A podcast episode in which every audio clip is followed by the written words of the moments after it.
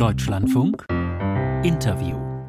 Kurz vor dieser Sendung habe ich gesprochen mit Johanna Kusch. Sie ist Sprecherin der Initiative Lieferkettengesetz. Das ist ein Bündnis aus weit über 120 Organisationen, unter anderem Amnesty International, Greenpeace oder auch der Deutsche Gewerkschaftsbund gehören diesem Bündnis an. Und ich habe Johanna Kusch als erstes gefragt, ob sie noch ein Fünkchen Hoffnung hat, dass das europäische Lieferkettengesetz doch noch kommt. Ja, in der Tat habe ich noch äh, genau diesen Funken Hoffnung. Es war zwar unheimlich enttäuschend, dass sich die Mitgliedstaaten nicht haben einigen können auf das äh, EU-Lieferkettengesetz, aber der Zug ist noch nicht ganz abgefahren. Die belgische Ratspräsidentschaft hat gesagt, sie wollen noch mal äh, in Verhandlungen treten. Auch die Berichterstatterin aus dem EU-Parlament hat gesagt, sie ist dazu bereit. Und das ist sozusagen dieser letzte Funke, dass jetzt noch mal kurz äh, in den nächsten zwei Wochen alle Akteure zusammenkommen und sich am Riemen reißen. Hm. Nun haben wir ja an diesem Mittwoch gesehen, dass die nötige Mehrheit ähm, so oder so gar nicht mehr zustande kommen würde, offenbar im Moment. Ähm, dafür hätten nämlich 15 Mitgliedstaaten zustimmen müssen, die zusammen mehr als 65 Prozent der EU-Bevölkerung repräsentieren. Es ist jetzt sehr viel Zahlensalat, aber ich nenne es nochmal nach Ländern.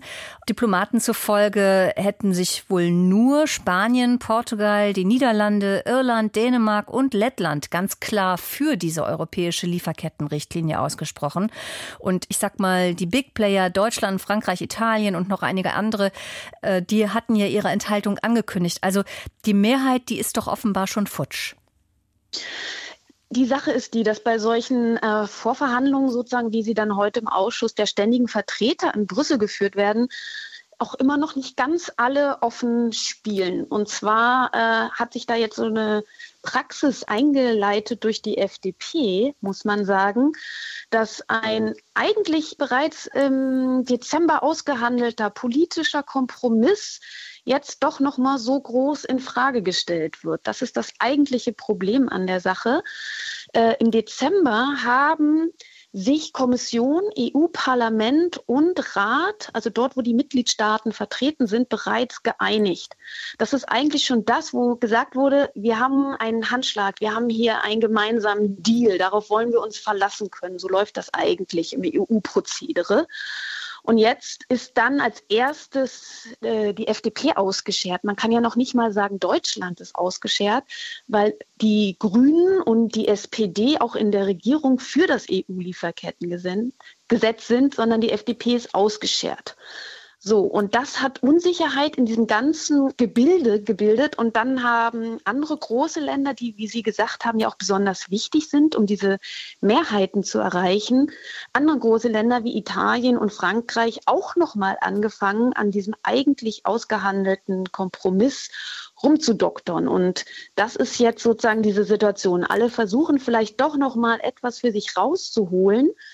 Das ist unschön, aber äh, es, wo ein politischer Wille ist, wäre auch der Weg das jetzt alles noch mal einmal einzufangen. Nun ließe sich dagegen halten, Frau Kusch, dass es ja schon vor der absehbaren Einigung im vergangenen Dezember, die Sie gerade erwähnt haben, gab es zuvor schon eine Notiz der Bundesregierung, also der Ampelkoalition als Ganzer, dass sie nur unter bestimmten Bedingungen der Richtlinie zustimmen werde. Und diese Bedingungen sah ja nun die FDP nicht mehr gegeben und hat deswegen die Einigung blockiert. Ist es da nicht ein bisschen zu einfach, den schwarzen Peter allein der FDP zuzuschieben, wenn es vorher diese Protokollnotiz gab?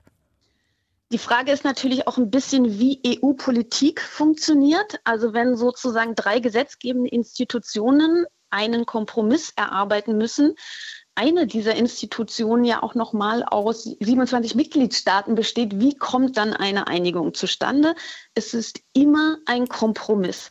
Und was wir ganz sicher wissen, ist, dass Deutschland seit zwei Jahren von Anfang an mit am Verhandlungstisch saß, dass sich insbesondere Justizminister Marco Buschmann intensiv in diese Verhandlungen eingebracht hat.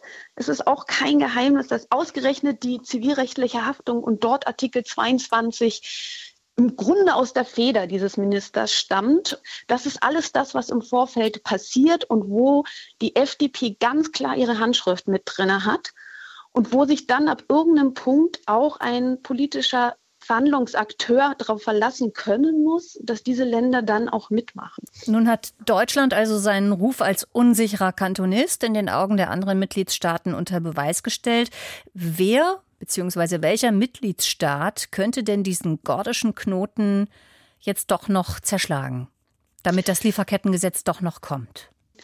Genau, die drei großen Länder sind Frankreich, Italien und Deutschland. Es braucht im Grunde zwei der großen Länder, um diese qualifizierte Mehrheit auch zu erreichen. Wir gucken als Initiative Lieferkettengesetz einfach stark auf Deutschland. Wir haben hier einen äh, SPD-Bundeskanzler, dessen eigene Partei eigentlich gesagt hat, wir wollen das Lieferkettengesetz. Und wir haben auch die Kirchen und die Gewerkschaften, die Verbraucherorganisationen und auch die Mehrheit der Bevölkerung, wie eine Umfrage gerade noch ergeben hat. Also er hat eigentlich extrem gute Rückendeckung und könnte dann sagen, ich spreche hier eine Art Teilmachtwort. Es sind so viele Aktionen, ja, es, es, es gibt diese Richtlinienkompetenz, die er aussprechen kann und auch schon ausgesprochen Gut, hat. Da sprechen Sie natürlich etwas an, Frau Kusch, was wir auch auf zahlreichen anderen äh, politischen Streitfeldern gerade erleben, dass äh, die Forderung an den Kanzler erhoben wird, ein Machtwort zu sprechen. Er tut es in vielen ähm, Bereichen nicht. Aber noch einmal die Frage, auf wen setzen Sie Ihre Hoffnung? Denn Sie haben jetzt drei Länder genannt, Deutschland, Frankreich, Italien, die ja just ihre Enthaltung angekündigt haben. Mir leuchtet noch nicht so ganz ein, wieso Sie da glauben, dass sich bei den dreien entscheidend etwas ändern könnte. Na, Frankreich hat zum einen nicht per se die Enthaltung angekündigt, sondern ja, wir können ja noch mal drüber reden. Das ist genau das, was ich meinte mit wir gehen in dieses politische Spiel jetzt noch mal hinein.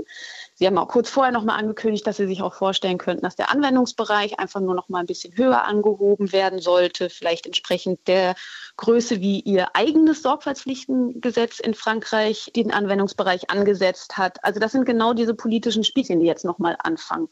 Und da kann man jetzt äh, auf einen dieser drei Länder setzen oder am besten auf zwei. Und ich setze, wie gesagt, auf den Bundeskanzler, äh, der hier eine Möglichkeit hat, sich nicht noch zwei Jahre von der FDP vorführen zu lassen. Die Uhr sitzt allen im Nacken, denn der Zeitdruck ist hoch. Die Europawahlen rücken näher Anfang Juni. Äh, nützt der Zeitdruck oder schadet er eher? Nein, ich denke, dass er jetzt nützt, weil entweder es kommt oder es kommt nicht mehr. Was äh, einem, glaube ich, klar sein muss, ist, wenn das ganze Prozedere in die nächste Legislatur kommt, dass so ein großes Menschenrechtsvorhaben auf EU-Ebene keine Chance mehr haben wird, durchzukommen. Und deswegen nützt jetzt der Zeitdruck, um diese lang ausgehandelte Richtlinie nochmal zum Ende zu bringen.